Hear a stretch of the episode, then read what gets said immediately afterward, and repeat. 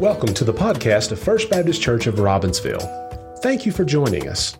We trust that the teaching of God's Word will speak to you. Here, uh-huh. there we go. All right. Hey, good morning. Uh, great to see you all today. Very excited about the chance to worship the Lord together today. Uh, I see some new faces out there. My name is Ben Thacker. I'm one of the pastors here at the church, and very much uh, thankful that you're here worshiping with us today and hope you're encouraged by your time here uh, together. Um, I want to start out telling you a story about this happened about 10 or 15 years ago in my life. I worked for a small construction company, and I'd been friends with the boss. You know, I was good friends with his son, and so I'd been I'd known this guy forever. And uh, he decided he wanted me to go get my CDL to be able to help uh, you know move this company forward. And so he just one day gave me a date and a location of a place to show up. Now I had never driven a big truck. I didn't grow up around big trucks. I didn't know anything about them. I assumed I'm going there to have some kind of a class or something to learn about this. And so I show up there on this day, and this instructor comes out, and he's like, All right, we're going to go ahead and start with your pre trip inspection. I was like, All right, that's, that's cool. What, what do you mean? He's like, All right, walk around the vehicle. Tell me everything I need to know. I'm like, Well, these are the tires. They, they're, they're blown up. That's a good thing. That's the steering wheel. I, you know, that's, that, that helps me get around. And he's like, you're, you're not prepared at all for this, are you? And I was like, No. I had no idea how to do any of this. I didn't realize my boss had paid a lot of money to send me to get this CDL test and didn't give me any heads up of anything that I was going to be doing that day. So I've, I failed that test in the first like two or three minutes I was there. So we reschedule the test. I come back a few weeks later, and I had studied this time, and I actually was ready. He said, All right, now we're going to start out with your pre trip inspection. I said, All right. Here we go. And you walk around that thing and you list all this stuff. I don't remember any of it now, but I knew it at the time. And I passed, and it was great. So, step one in the books. And so now, step two, you actually get behind the wheel and go drive that thing around town. Here came the second problem I told you about. I'd really never driven a big vehicle before. So I'm cruising. You know, I got this. I've, you know, I, I can figure this out. And there's a few rules when you're driving to get your CDL test. And one of them is if you hit a curb, it's an automatic failure. Right? You can be perfect on everything else, but if you hit a curb when you turn, it's an automatic failure. Guess who didn't know that rule? Guess who also didn't know how to turn without hitting a curb? So here we go. I've done my first part. The guy was excited for me. I come around that corner. Well, he puts me in this place. I'm in the right lane. I got to make a right hand turn. I don't know how to do that without just like taking out the pedestrians, you know? So, of course, and I'm driving and boom, boom, you know, oh, back to the shop. So failed round number two. So round number three, a couple weeks later, my boss paid for all three of these. Eh, kind man. So we come back to this third time, and I was prepared. I was ready for my pre trip inspection, and I knew how to make my right hand turn to not hit the curb. And so I actually passed the test. And now you all let me drive teenagers around on a youth bus. Thank you. But this the, the, the, idea here was what was so fun when i finally passed that test that instructor who'd been with me every step of the way was so excited for me. He was just a neat old man. He was very kind and gracious and was so encouraging to me because i finally was actually ready for the test and knew what i was doing and i had worked for it and so when that, day, that time came i was prepared. Now, have you ever had a situation like that where you had a test come up and you realized you were not prepared at all? It's a terrible feeling Romans chapter 2 is going to tell us that there's coming a day where we're going to have a test. Every person in this room, every person online, every person in the world is going to come to this day. It's called the judgment. And in this day, all of us are going to be tested. We're going to stand before the Lord as the judge of the universe and to give an account for our lives. As scary as it is to not be prepared for a CDL test or a math test, to stand before the judge of the universe and say, I didn't even know there was a test. I had no idea what I was supposed to be doing to prepare for this test. And you can't come back three weeks later and try it again. That is a terrifying reality. So, Romans chapter 2, and really a lot of places in the Bible, warn us of this future reality called the judgment because the Bible wants us to be ready for that day. And my greatest hope and prayer is that as a people, we would be ready and prepared for that day. So that when we stand before the judge, we know why we're there, we know what we're going to give an account for. And at the end of that time, instead of it being this, this just crushing experience of regret, It can be a moment where God Himself, Jesus Christ, looks at us and He could say, Well done, my good and faithful servant. Enter into the joy of your rest. But that doesn't happen by accident. That happens when we intentionally prepare and get ready for that test now. And so this morning we're going to look at Romans chapter 2, and we're going to look at four realities of the judgment of, of God so that when that day comes, we are prepared. All right? So before we jump into that, would you please join me in prayer? Father, even as we sang this morning, we long for the day when you come back and you rule as our king. We long for the day where we can live in your kingdom free from the burden of sin and the weariness of this world. Father, we know that the way we live today matters significantly for what that experience will be like. And so, Father, I pray that today you would open our eyes to that. I pray that you would help us to understand what your judgment is and not just this terrifying reality, but God, this thing that is meant to motivate us to live a life of meaning and purpose now. I pray, God, that you would guide us through your word this morning. Thank you for speaking us through the Bible. It's in Jesus' name we pray. Amen. All right, so Romans chapter 2. As we start there, and as we as, as, if you've not been with us we like to study books of the bible just verse by verse and so we started out in chapter one and in chapter one of romans it comes up to this reality that there are folks here who live just an outwardly wicked life in a lot of different ways there's people who just they they, they reject the truth of god and they live as they desire and they live just openly in very wicked ways and the Bible said those folks are going to experience judgment one day and give an account for their actions. Well, you know what's very normal in human nature when we hear Romans chapter 1? Like, yes, get them, Lord. Give them what they deserve. And when this was written to the church at Rome, this, was, this is what was happening. So the, there was there's two different groups of people. There was Jews and there was Gentiles. The Gentile folks were kind of known for living more outwardly rebelliously against the Lord.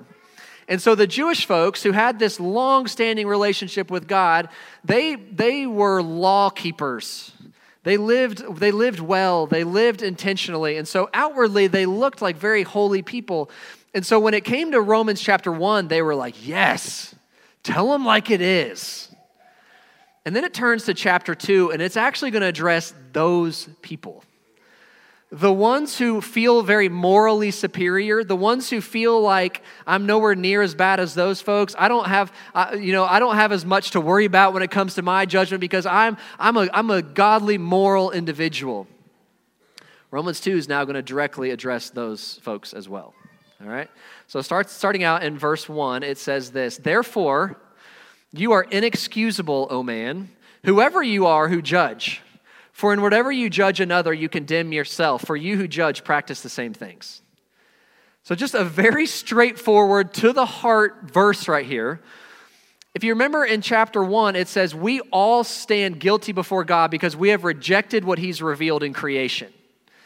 And now it comes to chapter two, and it says, You know what? We actually are all worthy of the justice and judgment of God as well, because not only we rejected creation, we also have a conscience that condemns us. You see, that's what's going on here. This idea of judging, it's, it's we have the ability to look at someone else's life and their choices and say, that's wrong. They shouldn't do that. That's called sin. Well, what is it within us that allows us to call that sin in their lives? Something within us knows intrinsically the difference between right and wrong in many things.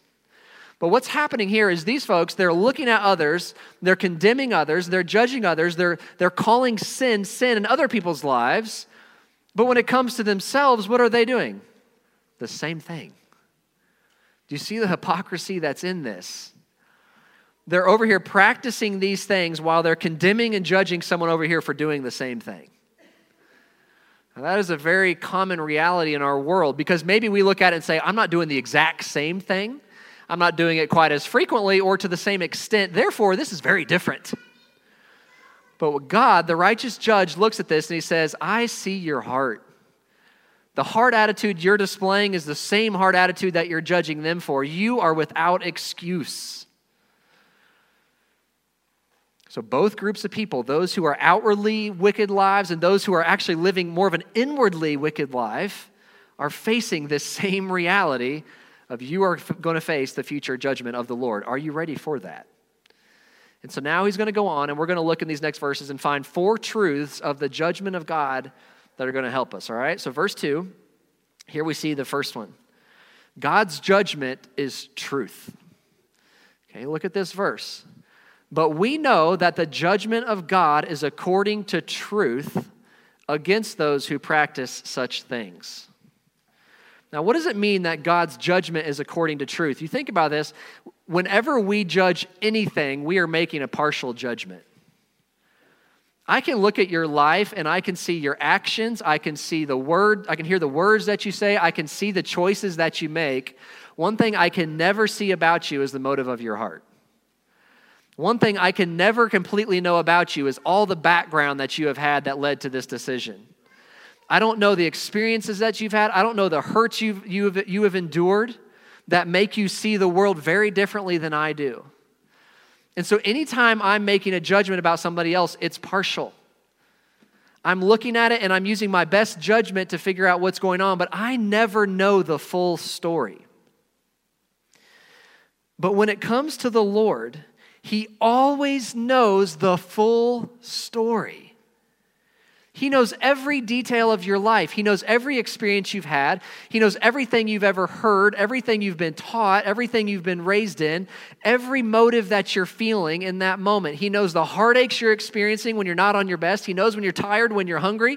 He knows when you're just being nasty. He knows every detail of every decision you have ever made. Think about that. Now, this is a big deal because what this means is that one day when we stand in the presence of God, you see how Paul talks about this. He doesn't argue, he doesn't try to prove that the judgment is coming, he just says it flat out. We know the judgment of God is according to truth. And why this is important is one day when we stand before the presence of the Lord, this outer image that we project is going to fall away, and what we're going to be left with is the true reality of our inner man. That inner character that you have as a man or woman is all that's going to be left. Because God judges according to truth. And when we stand there, we're not going to be able to argue with him and say, Yeah, but you didn't think about. He did. He knows the full story, every single detail. Even the details we're not aware of, he knows. In the end, God's verdict is the only one that matters. And you think about life, maybe you've got just a real cheerleader in your life. Who doesn't matter what you do, that person's encouraging and they just are like, You're doing so great, I'm proud of you, right? We all have, maybe you have that person in your life. That person's really fun to hear from. Because even if you feel like you've really blown it, that person's there to encourage you and lift you up and be like, You're still just great, sweetie, right? When it comes to the day of judgment, we're not judged according to that person. Maybe we wish we were. But the reality is, we are judged according to truth. So we're not judged according to our biggest fan, but also we're not judged according to our biggest critic. You know, there's those people in life, it doesn't matter what you do, it's wrong. No matter how hard you tried, you screwed up. You're never enough, you're never good enough. But when it comes to the Lord, He judges according to truth. Not according to your critics, not according to your biggest fans, and not even according to your own opinion of yourself, but according to truth.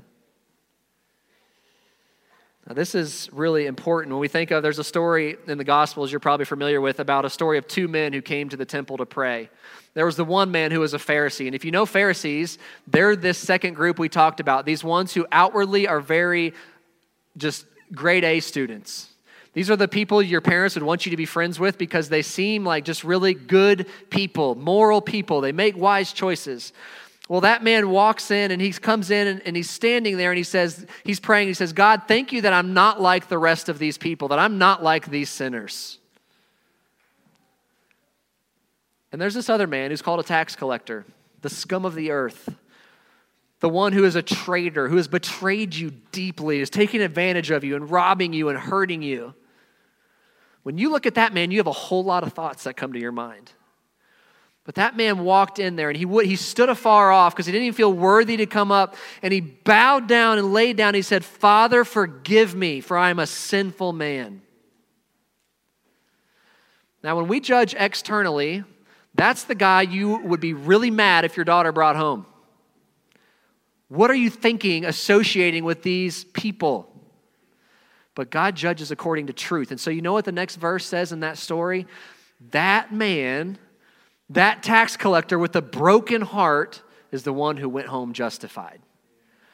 But this one who the world judges as a great man and just an honorable citizen is condemned because God judges according to truth and he sees the heart. Now, we may have two responses to this reality. The first one, maybe you're thinking, that's not good.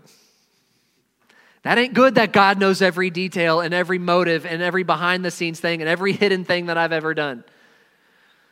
Because what we learn to do is we learn to put on this facade where we know what's the reality of our hearts, but we project an image to you that's very different because we care about the judgment of others.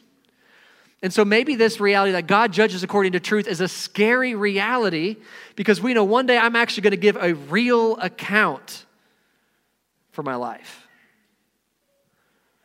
And now that is a part of this, but we're going to unpack this text and we're also going to see that we're also meant to see this as a really good thing. Because maybe in life your character has been falsely attacked. Maybe you've been unjustly condemned by the world, and there's coming a day where God says, I'm going to judge according to truth, and you're going to stand before me, and I'm going to tell the world the reality of what happened in that situation. I'm going to explain the faith and the character that you demonstrated, even though you were being belittled and destroyed. On that day, we're going to be excited that God judges according to truth. Or maybe you've made choices of faith that no one else on this world is aware of. Those moments when you felt like you were being tempted and you, by faith, said, Lord, I'm going to do what you're commanding me to do. Nobody was there to applaud you or to tell you, well done. But in that day, God judges according to truth, and He says, I saw that. I saw every hidden thing that you have done in faith for me.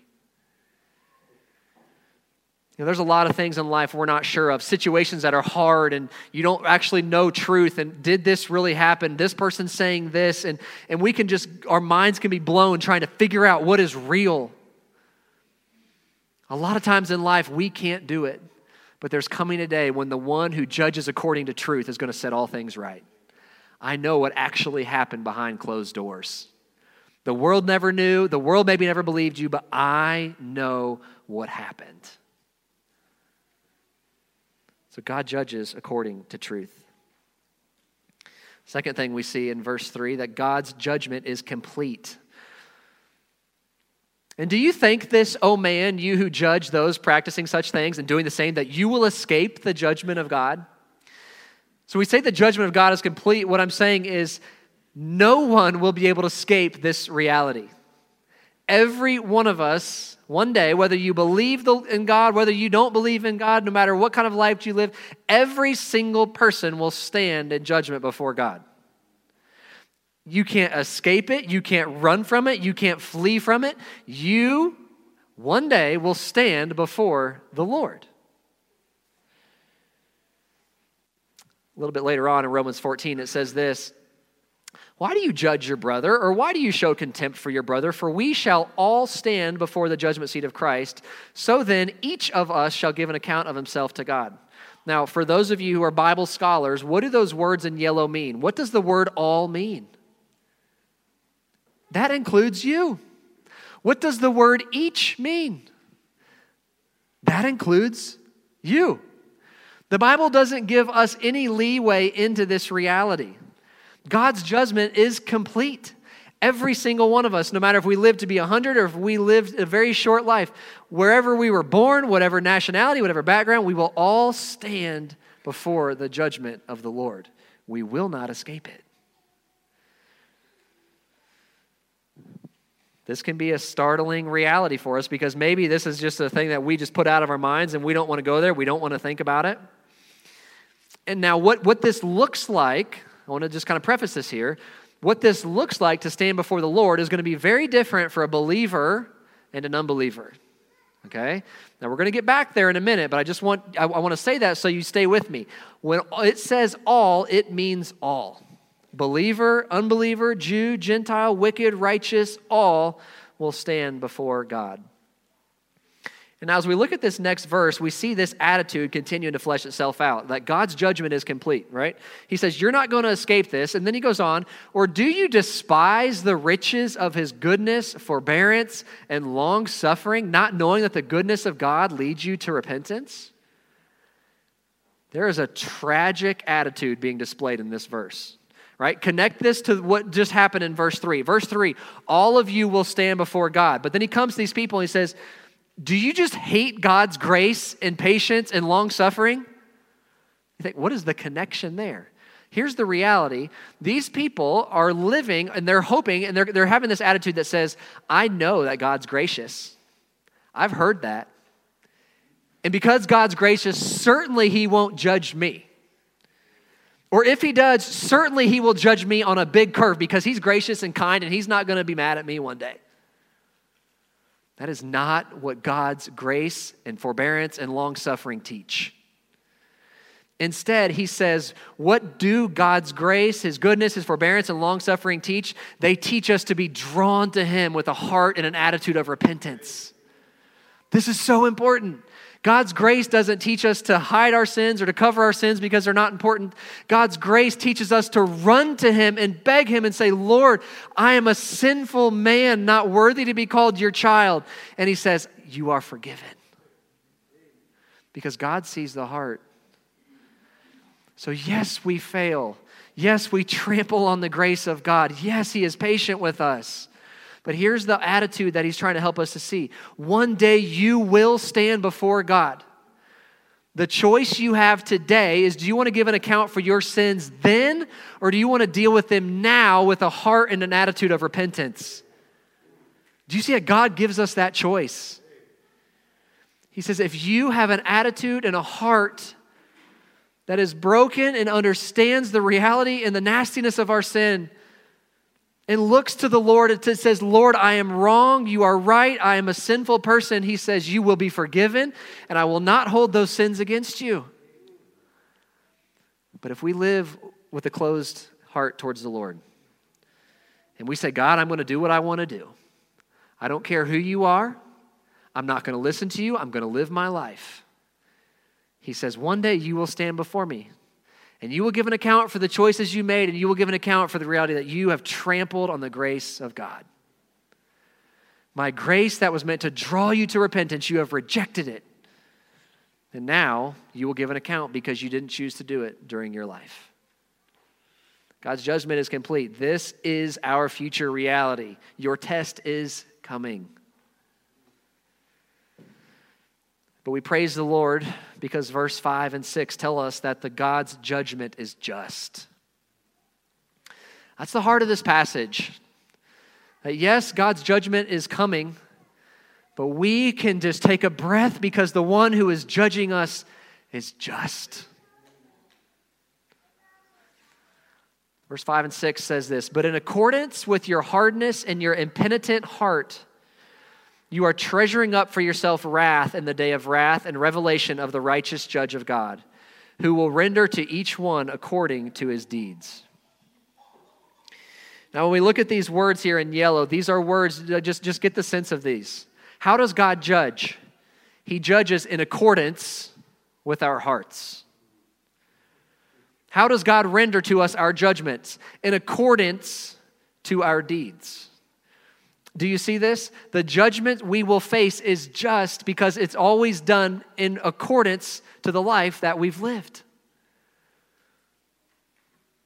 Now, this is both a scary reality and a comforting reality. What this means is that God is going to deal with us all individually. The billions of people that have lived on this earth, He knows us as individuals. He looks at our life individually and He's going to, he's going to judge us with perfect justice and righteousness in accordance to the life that we lived. I'm not going to give an answer for your life. You're not going to give an answer for mine. Your kids, you don't give an account for your parents' lives. Parents, you don't give an account for your children's lives. All of us are standing before the Lord and we will give an account for our own lives in accordance to the life that we chose to live. And so here he's talking to this group of people who are shutting themselves off from him. And, and notice how he describes them according to your hard and impenitent heart. That word unpenitent, it means unrepentant. It's this heart that can't be broken into. It's this, it's this tight, tight place that just is, is unbreakable. If that's the life you live, you're free to do it. God releases you to do it. But he says there's coming a day where you will give an account in accordance to the heart that you had. Now, we probably think of judgment, when we think of the judgment of the Lord, just naturally, because we know our own hearts, we know the wickedness that's there even when we are trying, we probably look towards God's judgment with a lot of trepidation and fear. Right? And there's an element of that that's healthy. But I want us to go on and look at these next verses because this is not just given to scare us, it's also given to highly motivate and encourage us. So when he's talking about you're going to give an account according to your deeds, look how verses 7 through 10 explain these deeds. He's going to give eternal life to those who by patient continuance in doing good seek for glory, honor, and immortality. But to those who are self seeking and do not obey the truth, but obey unrighteousness, indignation and wrath, tribulation and anguish on every soul of man who does evil, of the Jew first and also of the Greek. But glory, honor, and peace to everyone who works what is good, to the Jew first and also to the Greek. Now, do you see it, what's going on in these four verses? He's explaining two different people those who are seeking to live their life in, in honor and gl- for the Lord's glory. Those who are living their lives with intentionality, saying, God, I'm not perfect, but I am seeking to live my life in a way that is honoring to you. We see God gives, they give an account in a very different way. They're going to experience something very different. On the flip side, we see this group of people who, who says they are obeying unrighteousness and they are living with this hard heartedness. They too are going to give an account in a very different, nasty, scary way. So God judges according to our works, not just the negative stuff, but also the positive things. And that is such an encouragement. And here's the beauty of this whole thing is that you get to choose now what your day of judgment will be like. Today is the day you make that choice. And I want to break this down for a minute, even though Paul doesn't go here in this text. When we get into this topic of judgment, I want us to just, we're going we're going to think about this Uh, from a biblical perspective, a little bit bigger. Because the Bible talks about two different future judgments. One of them we find in Revelation chapter 20, and it's called the Great White Throne Judgment. This is a judgment that is only for those who have rejected Christ. Those who during their life did not place their faith in the death, burial, and resurrection of Jesus. They rejected God's truth and they said, I don't need you for my salvation. I'm fine. I'm going to just do my own thing. I'm counting on my works. I'm counting on some other God. That's, that's what I'm, my hope is. The people who reject God's offer of salvation will one day all stand before the great white throne of judgment. But if you have placed your faith in the death, burial, and resurrection of Jesus, if you're no longer depending on your righteousness but His, you're not going to be there because your name has been found written in the Lamb's book of life, and you will not face the great white throne of judgment. Now, this judgment, if there's any here who have not placed their faith in Christ, you need to hear this is the future reality that you will face. Now, one day you will give an account for your rejection of God and the message of salvation, and for the way that you chose to live your life. This is a scary reality. But when it comes to believers, we're not going to be there. And so maybe we're like, whew, and we should be like that. But the Bible also talks in numerous places, probably the most clear is 2 Corinthians 5, and it talks about this other judgment called the judgment seat of Christ. Or maybe you've heard it referred to as the Bema seat of Christ. This is a judgment that's only for those who have believed. Those who have placed their faith in death, burial, and resurrection of Jesus, they will stand there and give an account as well but not an account because they have rejected Christ, but they are going to give an account for what did you do with the gift of salvation? What kind of a life did you live? And here in this moment, the sad reality is there's going to be a lot of regret. Do you know we use that phrase that there's no tears in heaven? The reality, when it talks about this moment, there are tears at the judgment seat of Christ. Because there are those who are going to stand there, they're going to recognize, I wasted my life. I lived my life for myself, and now I'm here to give an account for it. The beauty of that is, it says God will wipe away every tear. So somehow, in God's kindness, and in his gentleness, and in his patience, he's going to help that individual who lives with regret. But there's another thing that happens in this judgment seat. That's where those who have lived faithfully, they have lived for the Lord, they've lived for Him and not themselves. They're going to come, and God, Jesus is going to say, I've seen your life, I've seen your heart. Well done, my good and faithful servant. Enter into the joy of your rest. As believers, we're going to experience one of those two realities. And now sometimes we throw around these ideas, and I want us just to stop and think about these for a minute. Sometimes we think, as long as I get there, I don't care if I'm on the back row. As long as I'm in heaven, I'm there. Now, that sounds like a very humble thing to say, but I want us to think about what that actually means. If heaven is arranged like that, which we don't really fully know how this fleshes itself out, but what does it mean if somebody's on the back row and barely got in? It means you lived a wasted life. It means you lived a life not walking by faith in the one who gave himself for you. Why would we say we're okay with that? Or maybe we hear, I don't care as long as I got a little shack out in the woods, it's all I need in heaven. Why would you have a little shack out in the woods? Because God, who is looking to approve and give you rewards for the life you live, says, There's not really much I can reward you for. You are still here. I've got a place for you. I still love you. But oh, what your life could have been. Why would we think that way? The Bible encourages us with this reality of the future judgment to say, we long to hear our Savior say, Well done. It's not so much like, I want to get there and have more than you. I want to have a bigger place than you. That's not the idea. We want to get there and hear the one we have lived for say, I approve of the life you lived. I'm proud of you. At the end of the day, that is the reward. To hear the Son who gave his life for us to say, You have lived well, well done. So today, we are making the decision for what our judgment will be. Today, we decide do I want to stand before the great white throne of judgment or do I not? Today, we decide what experience do I want to have at the judgment seat of Christ. Now is when we live and we prepare and we get ready for that future day. Don't be like me in the CDL test and just show up and wing it when you get there. It won't work.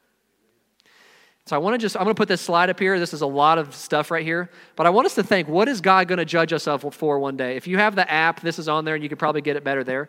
But this is just, Scripture has a lot more things to say than this, but we know that God judges us according to our hearts. But here's a few places where Scripture says this thing right here, someday we're going to talk about this.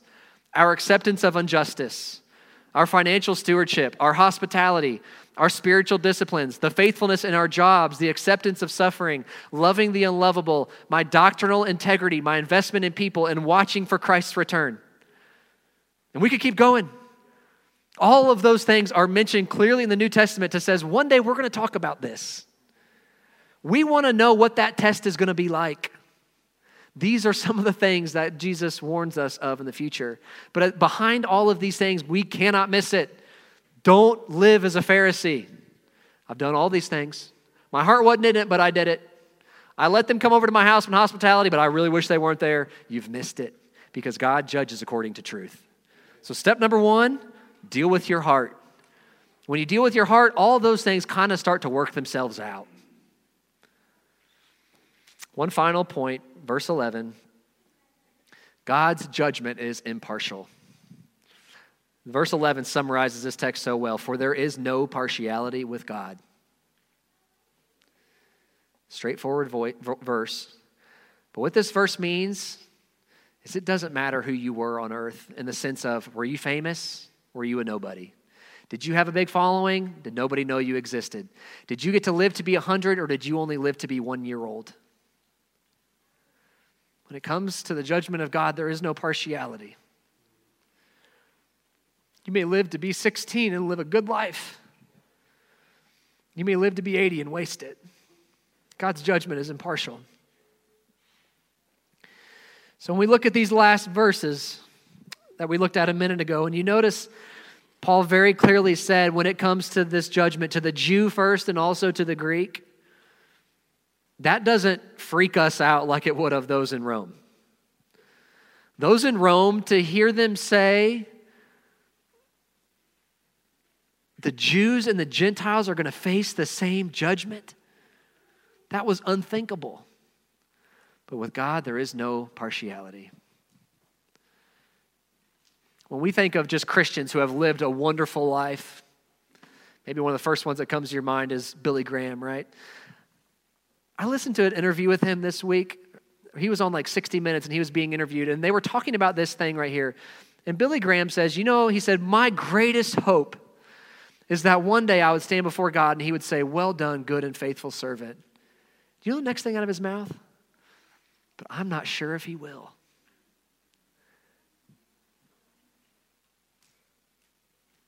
Think about that. That's not meant to like, well, if Billy's not going to make it, I'm sure as heck not going to make it. That's not what this is. Billy Graham was trying to help us understand it doesn't matter that I've preached to thousands and I've led thousands to the Lord. God is going to judge me according to truth, just like He will somebody who can't speak. Because with God, there is no partiality. So take courage with that that maybe you feel like I don't have a lot to offer. God sees your heart, He knows every detail about your life. He's not judging you according to Billy Graham, He's judging you according to you. What are you doing with the gifts and talents that He's given to you? That is what you will give an account for. As we close, I just want to encourage you as a, as a church family, our job is to help prepare one another for this day. This is it. This is why we are here today to help prepare each other for this coming reality. Me talking to you today, it is my job to remind you that this day is coming and to plead with you to be ready for it. Whatever that means for you, whether that means you need to make sure of your salvation today or you need to say, Lord, there's some serious changes that need to happen in my heart. Today is the day to prepare for that. I plead with you Start today. Today is the day of where you are preparing for your future judgment. May we live well today. Let's pray. Father, we thank you so much that you were gracious and you were kind and you warned us of this day. That our judgment isn't a pop quiz that we didn't know was coming. You have done everything you can to, to tell us that this day is coming pray in this moment, Father, may your spirit convict our hearts. May you show us, Lord, where we are t- making light of this. May you reveal to us those attitudes that just dismiss what we've just heard and we just think, oh, that's the future, we'll deal with it later. God, help us to see that this is a message for today. Father, please help us to be a people who keep our eyes on the future. This world seems so consuming right now, but God, this is passing away. It's fleeting. It's nothing compared to the future, eternal reality of living with you forever. That's what's going to matter, Lord. Father, may you find this church faithful. May every individual who's come through this church be one who stands before you and you are able to tell them, Well done, my good and faithful servant. Enter into the joy of our rest. God, may that motivate us today to do the hard things to make the hard decisions now.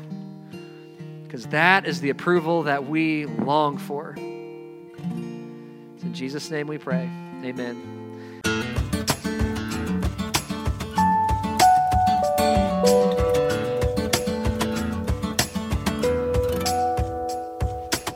Thank you for joining us. We hope that you were encouraged by the teaching of God's Word if you have questions or would like more information about our church, you can find us at www.robbinsvillefbc.org or call the office at 828 479 3423. God bless you and have a great day.